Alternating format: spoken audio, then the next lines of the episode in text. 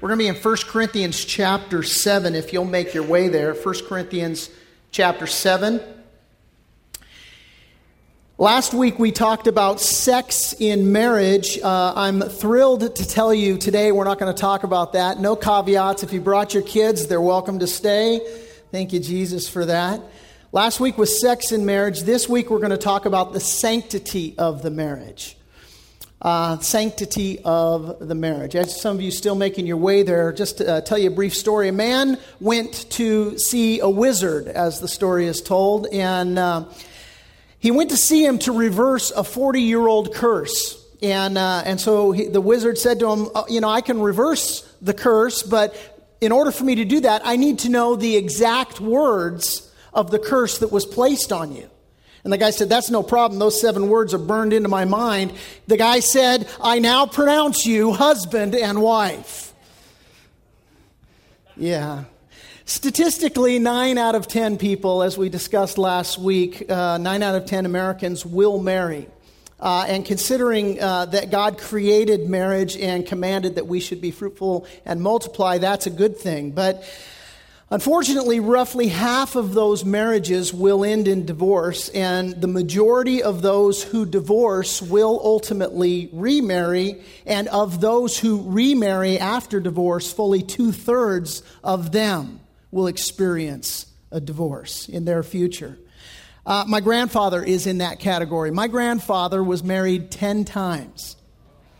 Yeah, no, 10, no kidding. He loved my grandmother so much he married her twice. So 10 times to nine different women. Now, my father thankfully broke that uh, legacy. Uh, he's been married to my mom for 53 years. Uh, I'm working to break that legacy. I've been married to my wife going on 27 years now.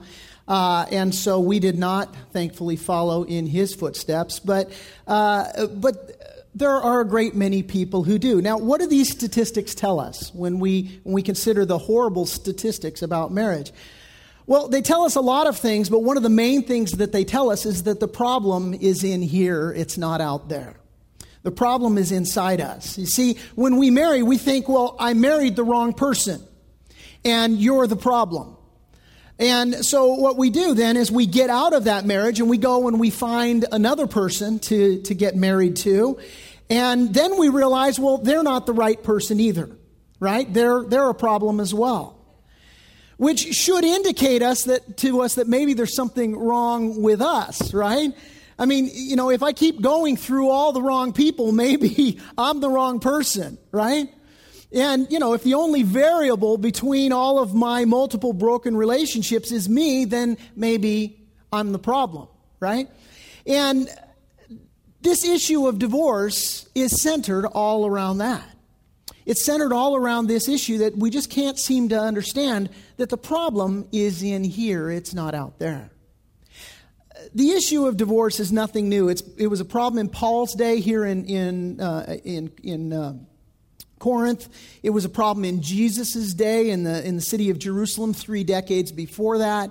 Uh, and it was a problem in Moses' day centuries uh, before that.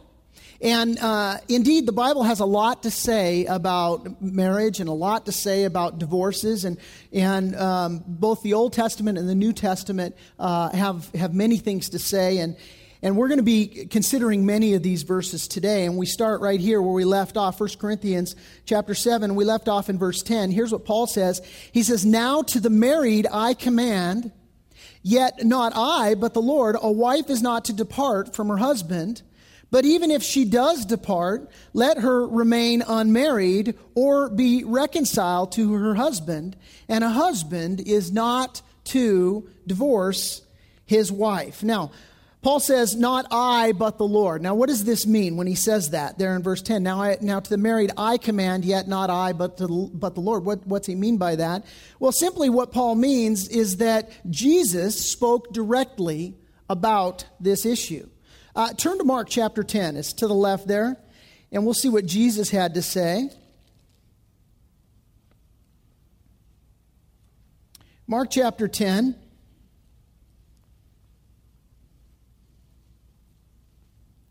Beginning in verse 2, says that the Pharisees came and they asked him, that is Jesus, uh, is it lawful for a man to divorce his wife? testing him. And he answered and he said to them, What did Moses command you?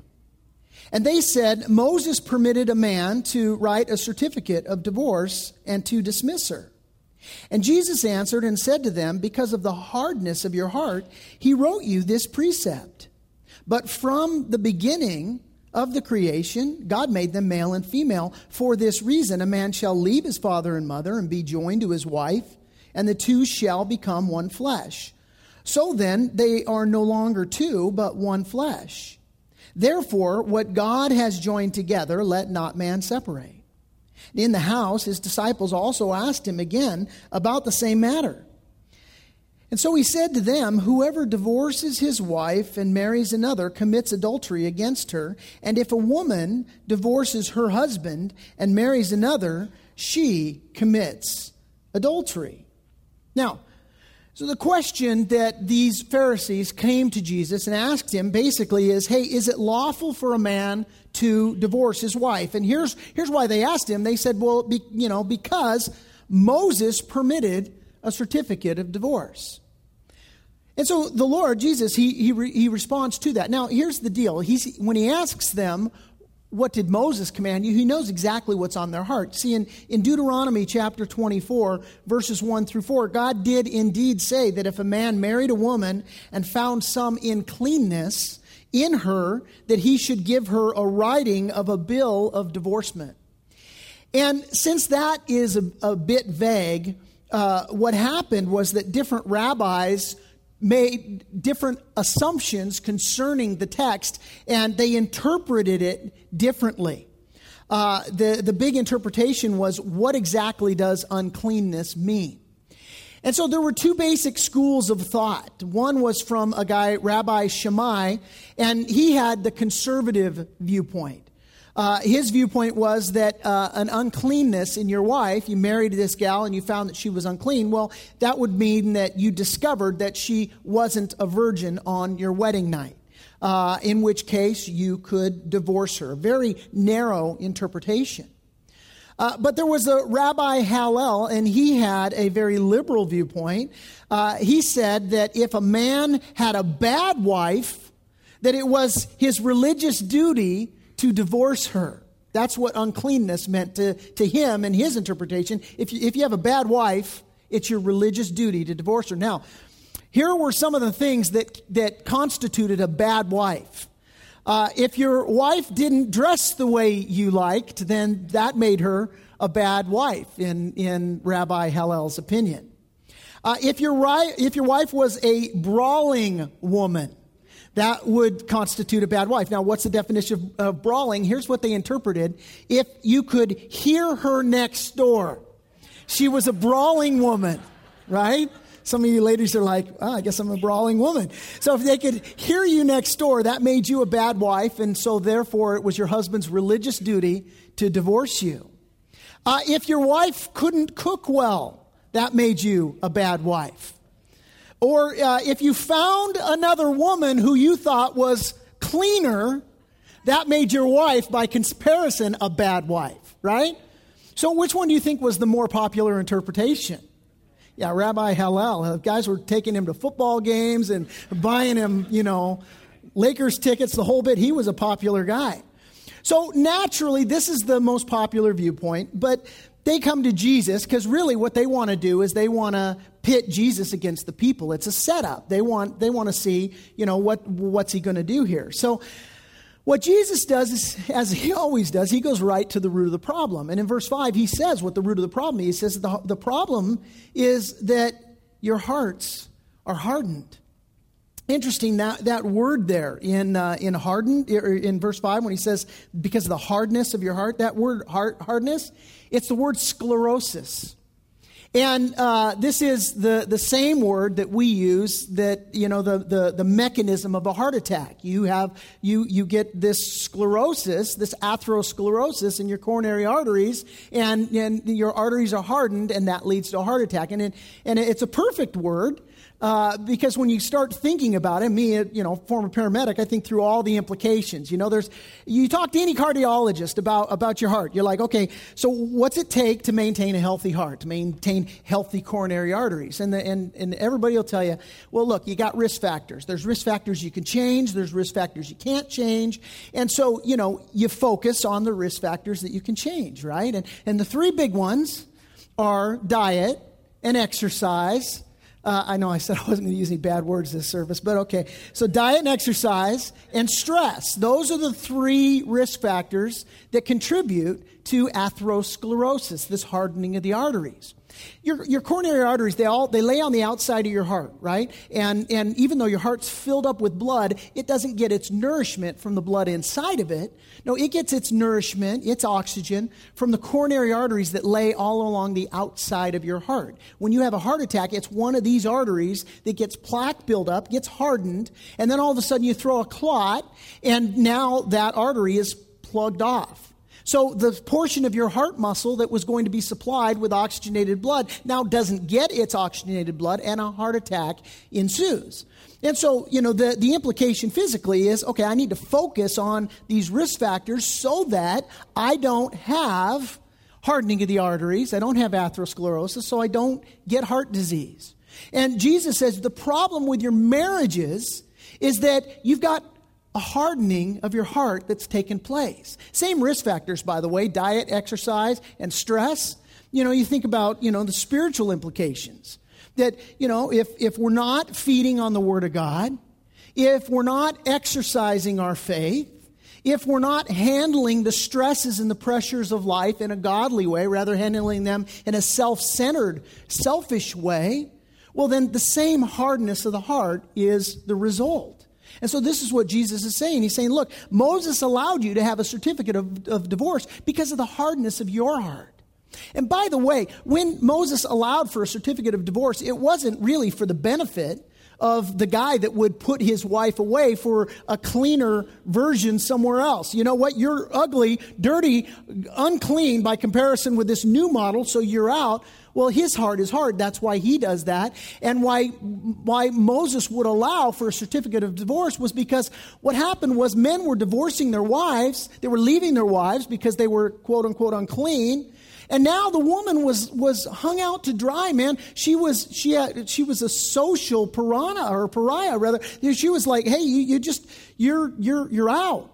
You know, you, and, and damaged goods, so to speak. So by giving her a certificate of divorcement, what this did was it, it set the woman free. It, it sort of, it, it freed her up. It released her from an otherwise uh, blemish that her husband would have put on her. So, really, when Moses allowed this, it wasn't so much for the man's benefit, it was for the woman's benefit, as Jesus points out, because the men had this hardening of their hearts. Now, the, the Bible cites four occasions for ending the marriage. I just want to point this out right now at this point. Four occasions for ending of marriage. One is in the case of adultery. Jesus makes that clear in Matthew chapter 5. Uh, another occasion for ending the marriage would be for hardness of heart. Uh, it's addressed here in Mark 10. Um, it's addressed in our text in 1 Corinthians 7. Another issue, another reason for ending a marriage uh, is abandonment. Uh, Paul's going to address this again in, in, in 1 Corinthians chapter 7. And then the fourth reason, of course, is death. Death is a pretty good reason for ending the marriage, right? So there's four reasons biblically for you to, to end your marriage. Now, uh, a, a, couple of these issues, few of these issues, uh, are opportunities for remarriage. If you're in a marriage relationship and your spouse is unfaithful, God, by His grace, gives you uh, the, the freedom to divorce your spouse and you are free to remarry. Now, just because this is your freedom doesn't mean that this is God's will. God would that we would work through uh, any difference that we're going to have in our marriage relationship. We're going we're to spend some time looking at this, but in Malachi chapter two, it tells us there that God hates divorce. Uh, and, and, so, even in the case of, of infidelity, of, of adultery, God would, his desire would be that we could work through that and, and protect and preserve the marriage relationship. But in His grace, in His mercy, He allows some who go through that level of betrayal to be able to, to, to say, okay, you know what, I, I, I, this is the end of our marriage. And they then have the freedom to remarry. In the issue of hardness of heart, this is, this is not one of those areas where, you know, you have the green light from God uh, to go and get remarried. I mean, he will say as a concession, look, okay, if you're going to get, if you're going to be separated, if you're going to be divorced, um, because your heart is hard, well, then you don't have the freedom to get remarried. It'll also uh, talk about, you know, the issue of abandonment. And, and, and we'll get into that in just a little bit. But there are those cases where, you know, you, you're married to somebody, they've, they've forsaken you, they've abandoned you. God, in His grace, gives you the, the freedom in that instance to, to, to go and be remarried. And of course, the death of a spouse. If your spouse uh, has an untimely death, then God allows you in His grace and in His mercy for, for you to, to remarry. And so some of you ladies are like, oh, honey, don't wear the seatbelt today. It wrinkles your shirt, you know? Uh, no. God sees your heart. All right. So, so Jesus here, he's talking about hardness of the heart. And, and interestingly, uh, he, he goes on and he says in verse 6 But from the beginning of creation, God made them male and female for this reason. Verse 7 A man shall leave his father and mother and be joined to his wife, and the two shall become one flesh. So they're no longer two, but they're one flesh. Now, Jesus here, he's, he's quoting from, from Genesis chapter 2. In fact, as long as we're looking, go over to the left, all the way back there at the beginning, Genesis chapter 2, very beginning of your Bible.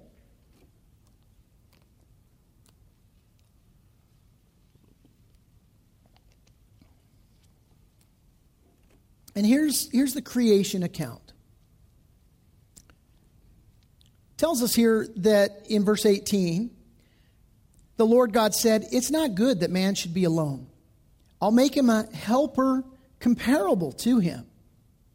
Now, out of the ground, the Lord God formed every beast of the field, every bird of the air, and he brought them to Adam to see what he would call them. And whatever Adam called each living creature, that was its name. So Adam gave names to all the cattle, to the birds of the air, to every beast of the field. But for Adam, there was not found a helper comparable to him. Here's the deal God makes Adam, makes him just the way he wanted to make him. I mean, the, the Bible says when God made man, he said, It is good. You know, there's man made in the, in the image of God, uh, and God says it is good. Now, did something change? Because now he's saying it's not good. No, Adam was designed just the way God wanted him, but God always designed Adam intending to, to give to him his spouse, to give to him a completion, as it were. It's not good that he should be alone. He's, he's part of the model, but there's, there's, a, there's a component that I'm made to go with him. And so this is the idea here. Now, God knows this, but Adam doesn't know this. So he puts him in a situation where he says, you know, go out name the animals. And Adam's out there. He's like, Mr. and Mrs. Giraffe, Mr. and Mrs. Hippopotamus, Mr. Wait a minute, where's Mrs. Adam? There, you know, they, they all got mates. I don't have a mate. God's like, I thought you'd never ask. I'm going to give you yours. Here comes your mate. So, uh, the Lord God, verse 21, caused a deep sleep to fall on Adam, and he slept, and he took one of his ribs, and he closed up the flesh in its place. And then the rib which the Lord God had taken from the man, he made into a woman, and he brought her to the man. And Adam said, This is now bone of my bones and flesh of my flesh. She shall be called woman because she was taken out of man. You see, really, the, the story here is God gave Adam the spec sheet on what a woman was going to be. He's like, How much is that going to cost? And God's like, That's going to cost an arm and a leg. He's like, Well, how much do I get for a rib? No, that's not how it went. No, God, God, God says, All right, I'm going to cause a deep sleep to fall on you. He takes out. Now, what is this describing? The surgical procedure. He puts him under, he, take, he removes the rib, he creates Eve. Now, Pop quiz What did God create Adam out of? Dirt, right?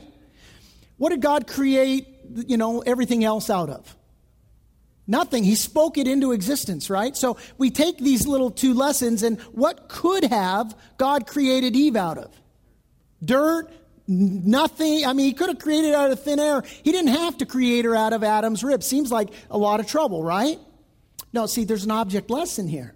See, what God is showing is that in order to have a wife, gentlemen, it will require painful sacrifice on your part. See, a lot of people don't realize this, but, but marriage Yes, it's designed to, to give us this completion and this companionship, and it, and it reveals, you know, God in, in, in, our, in our union, in the husband and wife union. You know, the husband is the head of the wife, as Christ is the head of the church. Uh, and Christ being the head of the church, the church is his bride. He is the bridegroom. The husband in the marriage, he is the bridegroom. The, the wife is, is his bride. And so there's this, there's this, all this typology there. But in addition to all of that, what happens is really marriage becomes a vehicle in many ways for the destruction of your flesh. No, it really is. See, marriage is this path through which God drives out the selfishness and self centeredness of your life. Now, if you doubt that, you know, I got a, I've got an example that proves this garage sales. No, no, here's the deal. See, I would never stop at a garage sale. I wouldn't stop at one to save my life. If, you know, maybe if they're giving out chicken wings and plasma TVs, I'd stop. You know, hey, cool. Now, my wife, she likes garage sales, so what do I do? I stop and I go to garage sales. There, I ain't getting nothing out of that. See, this is me dying to myself. Just a biblical proof right there. God creates marriage. See, He, he designs marriage so that it destroys our flesh so that we, we become less self centered, less self focused. We become others focused. See, it is this vehicle that's uniquely designed for you to die to yourself for the benefit of someone else. This is, in many ways, what marriage is like, which, by the way, is why divorce is so prevalent. Because you learn, you realize in marriage, hey, I need to die to myself. Well, I don't want to die to myself. My, you know, the bumper sticker that says "Be reasonable, do it my way." I wrote that puppy, man. That's that's what I want my wife just to do. You know, she exists for me, right? No, you exist for one another. You exist for the other person's benefit. And so God takes this rib, and Adam recognizes, wow, this is bone of my bone and flesh of my flesh. This cost me something. Not only that, but he realizes, hey, we're one. And that's the other thing God wants him to realize. No, you're no longer two, you're one. And, and we don't get this so much in marriage, not so much as Adam did, but we get this in childbirth in the sense that, uh, you know, when my kid was born, I tripped out, man. I'm like, wow, this is part of me. You know, this is like, you know, this is like me. My, you know, my third grandchild's going to be due any day, and my wife and I were talking. We're just tripping on the idea. We're looking at pictures of our grandbabies, and we're like, they came from us. Had we not met and married, they, they wouldn't be. This is, it's just crazy to think that, you know, this happens. Now, in the same way, this is the idea, this is the get, this is the application here that God wants us to understand through Adam. Hey, look, you guys, you're no longer two, you're one. You are one flesh. And so he says in verse 24, therefore a man shall leave his father and mother and be joined to his wife, and they shall become one flesh. Verse 25, he concludes the thought and says, They were both naked, the man and his wife, and they were not ashamed. Now, I do a lot of marriage counseling. These two verses, Genesis 2.24 and 2.25, are really at the heart of most marital issues. See, because here's the idea God says, A man shall leave his father and mother, be united to his wife, and the two become one flesh. Now, I'm visual, and bear with me if you've heard this before, but, but I always use a boat analogy to describe this, okay? Marriage is like a boat. When you're single, you're on the dock, and it's one big party, man. Everybody's welcome. All your friends are there, your family's there, everybody hangs out together. But, you know, you meet some gal, you decide you want to get married. Well, there at the end of the dock is this little boat. And I always envision, like my son used to have this little Sabot, the Sabot, you know, the, the, the sailboat that my wife and I got into that one day to, to tool around the lake behind our house. And there's like this much freeboard, you know, this is much of the boat sticking out of the, out of the water.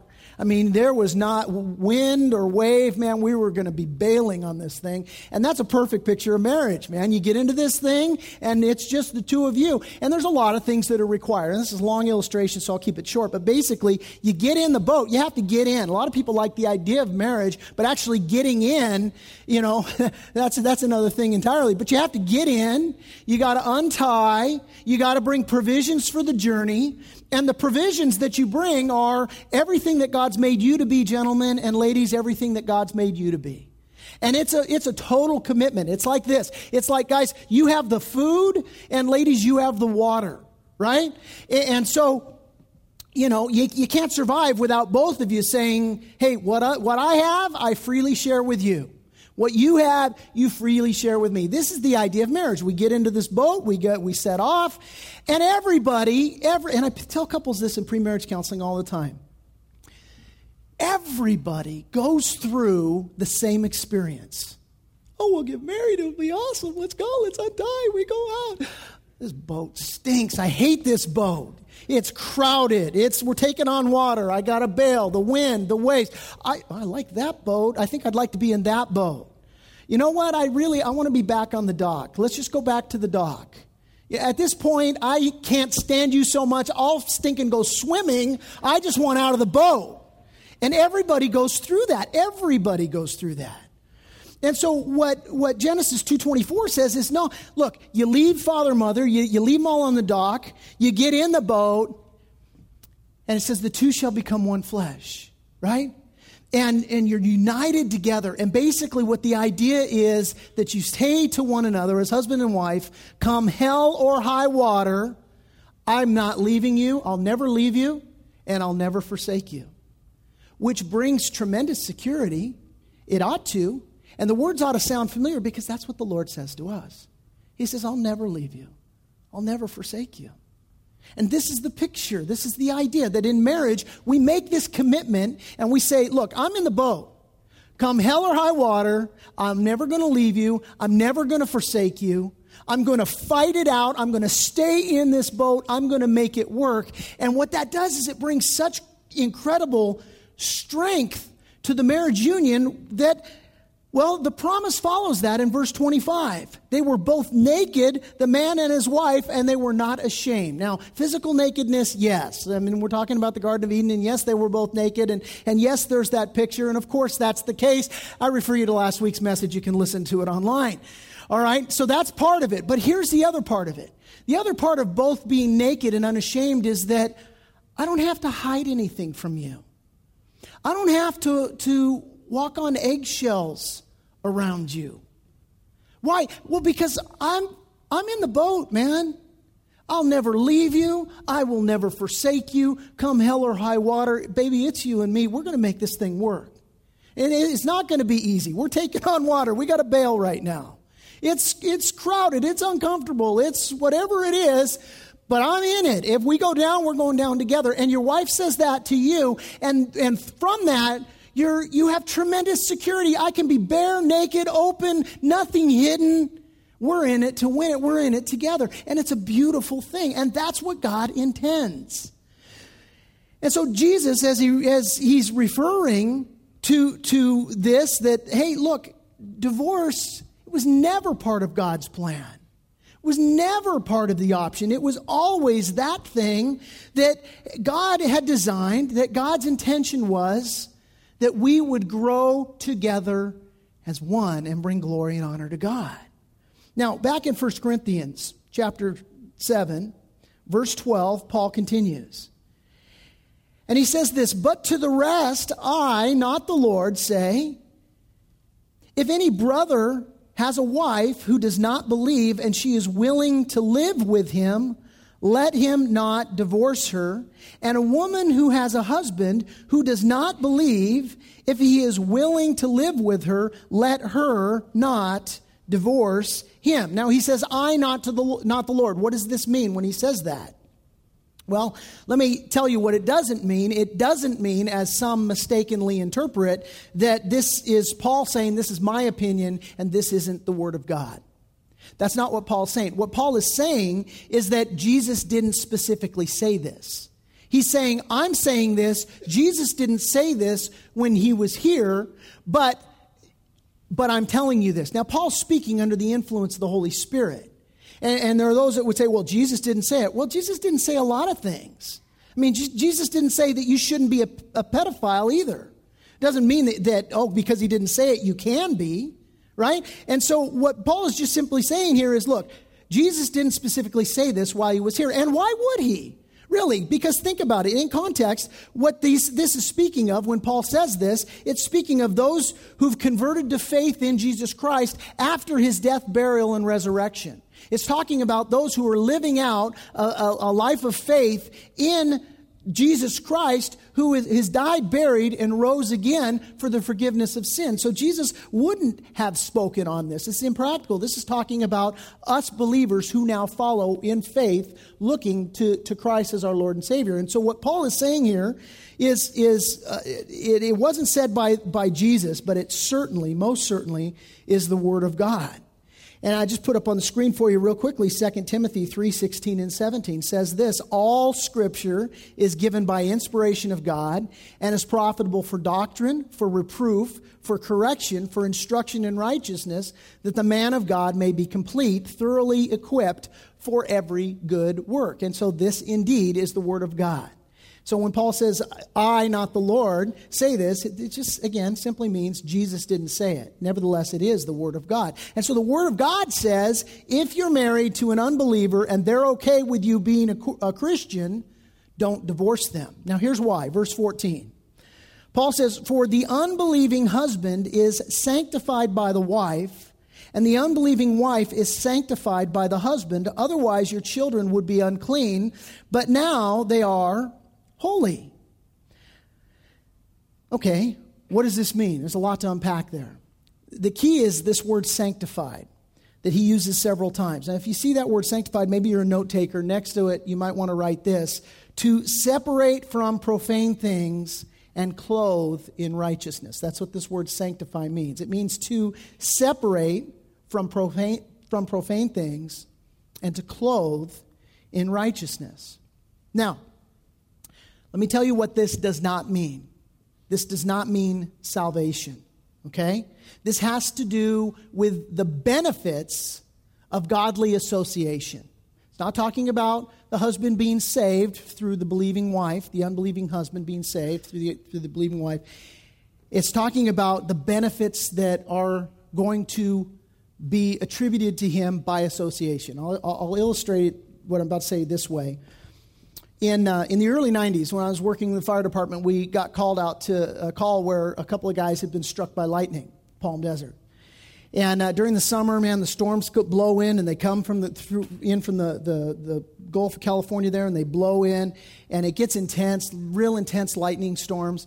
And uh, first time I ever rolled out, it was because a palm tree was on fire. I'm like, that's a joke. They're like, no, lightning hits the palm trees, they catch on fire, like, well, what do we do? They're like, you, you squirt water up in the air and you drop it down on the top of this 100 foot palm tree. I'm like, I'm going to squirt water in a lightning storm. That's crazy. They're like, welcome to the fire department in Palm Desert. So I'm like, all right.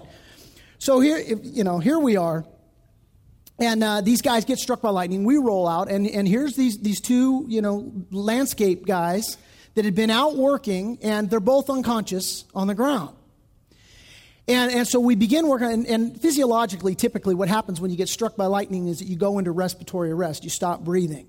Uh, and so, you know, fortunately, that wasn't the case with these guys. They were just unconscious, but they were both breathing. And so, you know, we were there and treated them, and they both ultimately survived. Now, people don't get, don't get struck by lightning all the time. So the radio station calls us. They want to interview us. This is kind of big news. They want to know, hey, you know, what happened here? So we're, we're explaining to the guy what happened. And, and really, what had happened was they weren't hit directly because they're asking, well, how badly are they burned? I'm like, well, they're not burned.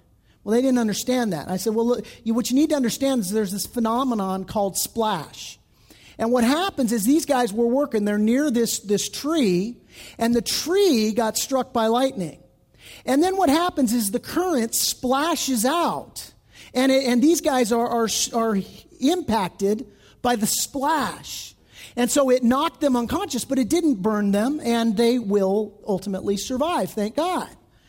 And, and in the same way, when Paul is talking about the, the unbelieving spouse is sanctified by the believing spouse, that's the picture I want you to have in mind. It's splash. So the, the lightning is the negative example of this. The believing spouse sanctifying the unbelieving believing spouse is the positive aspect on this. In other words, if you are saved and you're living out your faith in obedience to Christ, then what ought to happen is that your unbelieving spouse gets splashed with the love of Jesus. That's what should happen. And so it's your example that just pours out upon them.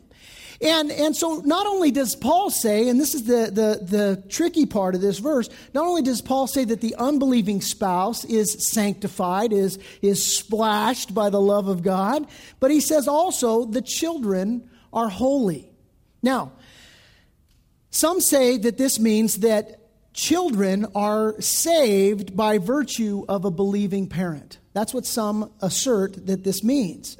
And, and here's what I would say about this it's true that children are saved in general uh, prior to reaching an age of accountability. Um, if you read 2 Samuel in chapter 12, I think it's verse 23, um, there's an account there where, where David's son dies, young son. And, uh, and David is, you know, there in mourning, but he says in his time of mourning, he can't return to me, but I will go to him. And if you read through the scriptures, especially the Psalms, what you see is that David fully had an expectation and a hope and a faith where he was going. He knew that he was going to be with the Lord. And, uh, you know, you read Psalm 23 uh, I will dwell in the house of the Lord forever, is, is his hope.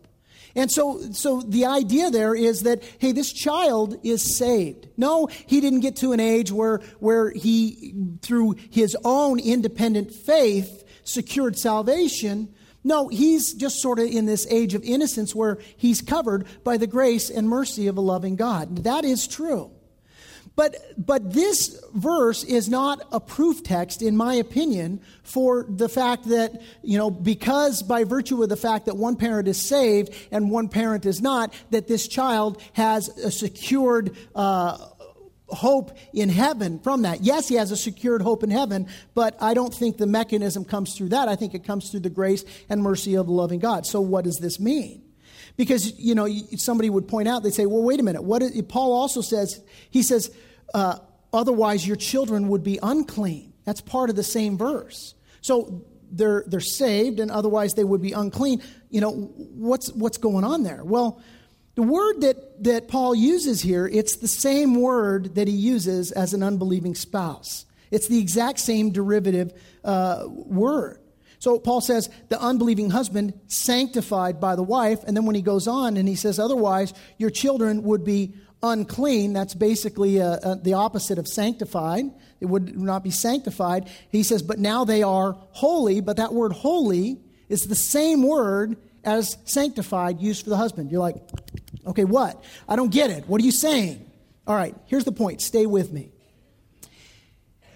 if you stay committed to the marriage, you're in, you're in a marriage with a non believer, and you're thinking, i want to trade them in for a believer. I want to get divorced. I want to be done with them.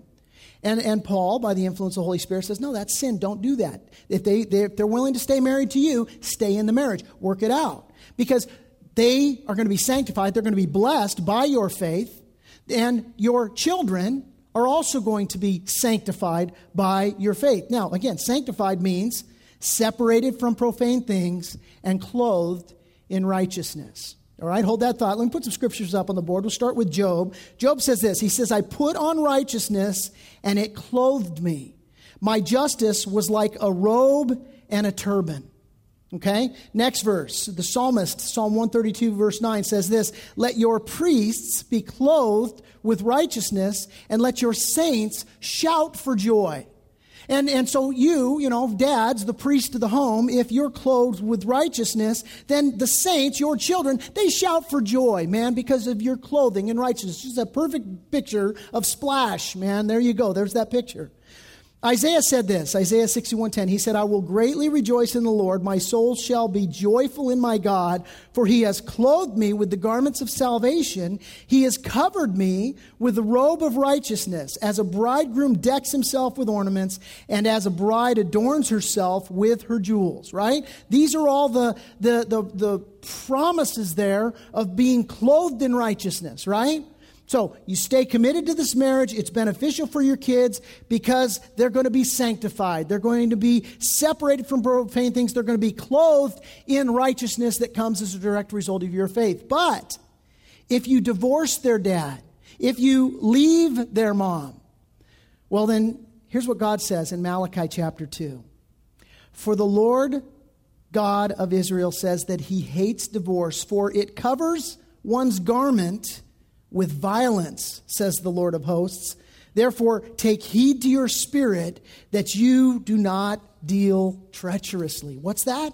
What's he saying? He says, Look, you can honor God and enjoy the coverings of his righteousness over yourself and over your family and marriage. Or you can disobey God and you can cover your garment and your children's garments with violence by going through divorce. This is some hard stuff, but this is exactly what this is saying. And you say, no, you know, you don't understand. You know, I'm married to this guy and the violence is in the marriage. I'm not talking about physical violence. We'll deal with that in a minute. But you say, you know what, it's just violent. We're fighting all the time. It's just a violent and volatile atmosphere. And so I don't, I don't buy that argument. It's just going to be better if I leave them. It's just, it's just going to be so much easier, so much more peaceful if we get a divorce. And I will tell you, that's generally not true. I want to share with you some, some stuff from a book. It's called The Unexpected Legacy of Divorce. This is a non Christian book which studied 131 families looking at the effects on children who came out of divorced homes. And what they did is they tracked these children's lives from childhood to adulthood in 131 families. And here's some of the things that they found in general, overall, their, their, their umbrella finding was that divorce has an overwhelmingly negative impact on families and society. Duh. Uh, who, who couldn't tell that, right? Now, here's, here's some of their, their specific findings that the emotional implications were, were profoundly bad for these children, for these families, due to a number of factors. The fights and wars between mom and dad, they were, there were adverse emotional implications because there was a change in the living arrangements which put a strain on both the kids and on the parents. There was uh, emotional implications that were adverse because childcare imposed new stresses on the children. Their routines were, were altered. Their sleep patterns were altered. Their social pressures were altered. And so it had a profound negative impact on the kids. The, the, another emotional implication that was adverse was that the grandparents' roles changed. Nobody anticipated this. That the grandparents' roles added to the, the stress of the extended family because no longer could the grandparents be serving in the, in the traditional capacity. Now they had to take on more parental type of roles as some of the parenting duties would fall to them because mom and dad are now split up. And so this created an adverse uh, implication emotionally to the family. Moreover than that, what they found was that there was a fracture of the extended family relationships because of the divorce. People chose up sides. And so what happened is that it undermined the integrity of the family. And, and ultimately, the whole social environment, they concluded, changes. And the family becomes, in many instances, unstable because of divorce. And again, the big lie is, oh, it's going to be so much more peaceful. No, it's not. Additionally, what they found was that uh, a divorce has devastating financial implications to families that the income level goes down due to the increased cost. You got to maintain two homes, you got daycare, you've got other considerations that come into play, and, and basically overall the income almost never goes up in the case of divorce. It almost always goes down. And financial difficult almost always ensues with loss of credit and bankruptcy being predominantly increased in those who go through uh, divorces. Additionally, there were many coupling uh, or complicating variables for children as they grew into the adulthood. And this is part of the fascinating implications of divorce. What they found was that relationship fears in early adulthood for those that come out of divorce are very common. That, that the way that the, the children who lived through divorce, when they become adults themselves, the way that they interact in their relationships is, is typically profoundly altered in the sense that they carry fear of commitment, lack of trust. Uh, there is typically an increase in promiscuity for those who go through uh, divorce. And so, overwhelmingly, the statistics are very bad. And, and again, in my opinion, this is almost certainly what Paul is referring to when he says in verse 14, uh, the unbelieving wife is sanctified by the believing husband. The wife is sanctified, or the, the unbelieving husband is sanctified by the wife. Otherwise, your children would be unclean, but now they are holy. You see, there's an atmosphere if you say, hey, man, that really shorthanded, make your marriage work, man. If, if they're willing to stay, that is always the best option. Work through it. That's the deal. Now, Paul goes on, he continues, verse 15, he says, But if the unbeliever departs, let him depart. A brother or a sister is not under bondage in such cases, but God has called us to peace. For how do you know, O wife, whether you will save your husband? Or how do you know, O husband, whether you will save your wife? What he says is this He says, if you're married to a non believer and they leave you, let them go. You're free. He says, don't force the issue. They want to leave? Okay, you let them leave. Then you're free to remarry. But if they want to stay, you stay and you work on it. Now, again, I'm not talking about abusive situations. You know, there are those that come and they say, I'm involved in an abusive marriage. And I think that the term is, is, is itself abused, no pun intended. People tell me they've been abused, and I say, well, explain how. And, well, you know, it comes down to, well, he talks mean to me. I'm like, come on. You know, that, I, that, doesn't, that doesn't categorize as abuse. No, abuse is he hurts me. And if you're in an abusive situation, here's, here's what I would submit to you. Number one, I would just make it very clear I'm not telling you, and nor is the Lord telling you, to stay in an, in an abusive marriage. I would say you need to get out. You need to be protected. You need to be safe. And if you're in that situation, we have resources. We can help you. You contact us, and we will, we will make sure that you're taken care of.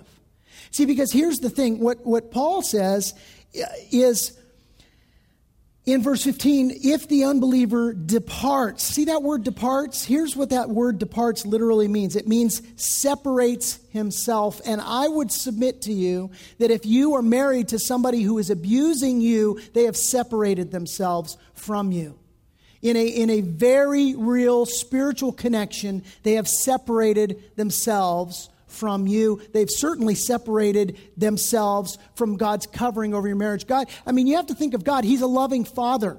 And, and I have two daughters that I gave away in marriage. If, any, if either of their husbands were abusive to them, do you think I, as a loving father, would say, Well, you married him, you got to stay there? No, I, I'd be burying him in the desert, is what I'd be doing. And no jury would convict me. I'll just tell you that right now. See, I, am going to see to it that my, that my little girl's taken care of right? And, and so this is the heart of our Father. He's, he's like, okay, look, if, if you're married to a non believer and they leave, you let them go. But man, if, if the person is going to stay and wants to work through it, man, you stay, you work through it. That's the idea. I'm going to put 1 Peter 3 1 through 7 up on the screen. We set up to do that, by the way, guys? Huh? No? Okay. Um, 1 Peter 3 1 through 7. I guess I'll turn over there and read it for you. Um, you can turn there as well. 1 Peter uh, 1 through 7, uh, chapter 3. God says this. He says, Wives likewise be submissive to your own husbands, that even if some do not obey the word, they without a word may be won by the conduct of their wives. When they observe your chaste conduct accompanied by fear, do not let your adornment be merely outward, arranging the hair, wearing gold, or, or putting on fine apparel. Rather, let it be the hidden person of the heart, with the incorruptible beauty of gentle and quiet spirit, which is very precious in the sight of God. For in this matter, in manner, in former times, the holy women who trusted in God also adorned themselves, being submissive to their own husbands as Sarah obeyed Abraham, calling him Lord, whose daughters you are, if you do good and are not afraid with any terror. Verse 7, you guys aren't left out. Husbands, likewise, dwell with them with understanding, giving honor to the wife as to the weaker vessel. Now, if she is the weaker vessel, what does that make you? Weak. Doesn't make you strong. She's weaker, right? That means you're weak. She's weaker. So don't get all puffed up. You're weak. Your wife is weaker. You need to give honor to her, is what it says. And as being heirs together of the grace of life, that your prayers may not be hindered. Here's the idea. When Paul says, hey, verse, verse 16, how do you know, O wife, whether you will save your husband or uh, or how do you know, O husband, whether or not you will save your wife? The idea is this. What Paul's saying is look, if you stay in that marriage and if you work through it and if you do your level best to, to, to just bring glory and honor to God and you do your best to live out your Christian faith, hey, you don't know. They could change. They could see your life, your faith in Christ, and they could say, you know what, I want what you've got. And I had hoped we'd be able to get through the whole chapter. I'm looking at the clock. We're going to have to stop right there. Um, we'll pick it up next week. Uh, good news is I got my studying done for next week. Thank you, Lord. Um, we're, we're just going to stop there, but, but I guess I'll close with this story and we'll partake of communion. Um, you know, Gayle Erwin, he's a pastor, he tells this story about one of the first churches where he pastored. And, uh, and there was a guy in the church who was, who was horrible. He was horrible to his wife, he was horrible to everybody else, absolutely not saved. He'd come every week to church with his wife, but everybody knew he wasn't a Christian. He had no interest in being a Christian. And so Gayle takes over this church. He's there and he's, he's just beginning in the, in the ministry. And one day he preaches his heart out, and this guy comes forward and he gives his life to Christ. And so Gayle has a chance to, you know, minister to him. And afterwards, he's feeling, you know, a little bit puffed up about himself, a little good about himself. He said, Hey, you know, you mind if I ask you what I say that, uh, you know, got through to you? The guy goes, I've been married to a saint for 30 years. And quite frankly, young man, I just couldn't wait for you to shut up so I could come up and give my life to her Lord and her Savior. And I would just encourage you that, that if you're in a situation right now that, you know, it's your faith and, and your spouse isn't saved, don't give up. Pray for them. You live out your faith, don't leave them. And my final plea if you're here today and you're thinking about divorce, you're thinking it's an option for you, can I beg you to reconsider? It's a train wreck. You think, you know what? You, you have a lie that says, hey, you'll be free from all of the. You're never going to be free. That person's going to be in the rest in your life the rest of your life, whether you like it or not. There's birthdays, there's holidays, there's Christmases, there's graduations, there's they will be in your life forever. And can I just say, don't do it.